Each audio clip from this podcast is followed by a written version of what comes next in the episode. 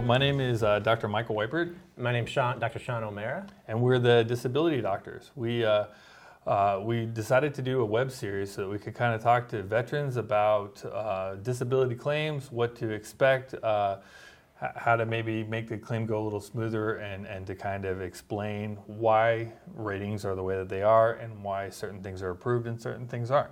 So I, I personally was a prior um, Army pilot um, and went to medical school at Texas A&M, then became a Navy flight surgeon. Uh, worked uh, in the not for the VA, but in a place that filed claims for several years for uh, for the VA, and I just have a bunch of knowledge that I wanted to share with everybody. And I was a Navy flight surgeon too. I was his boss actually, uh, and uh, I also worked for the the VA same VA company that he did.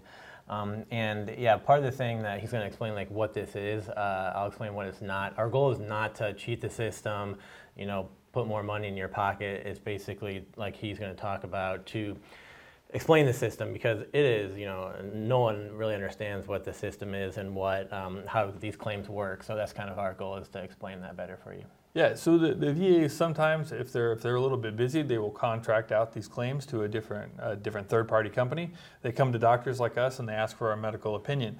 Uh, the problem is is that usually you only talk to us for a very short time, um, and once we make our decision, we never talk to you again. So um, so sometimes people don't understand. Wait wait a second, I've, I've got a sleep study obstructive sleep apnea is clearly in my record. Why did I not get compensated for it? So that's kind of what this series is about, is just trying to educate veterans and help them out.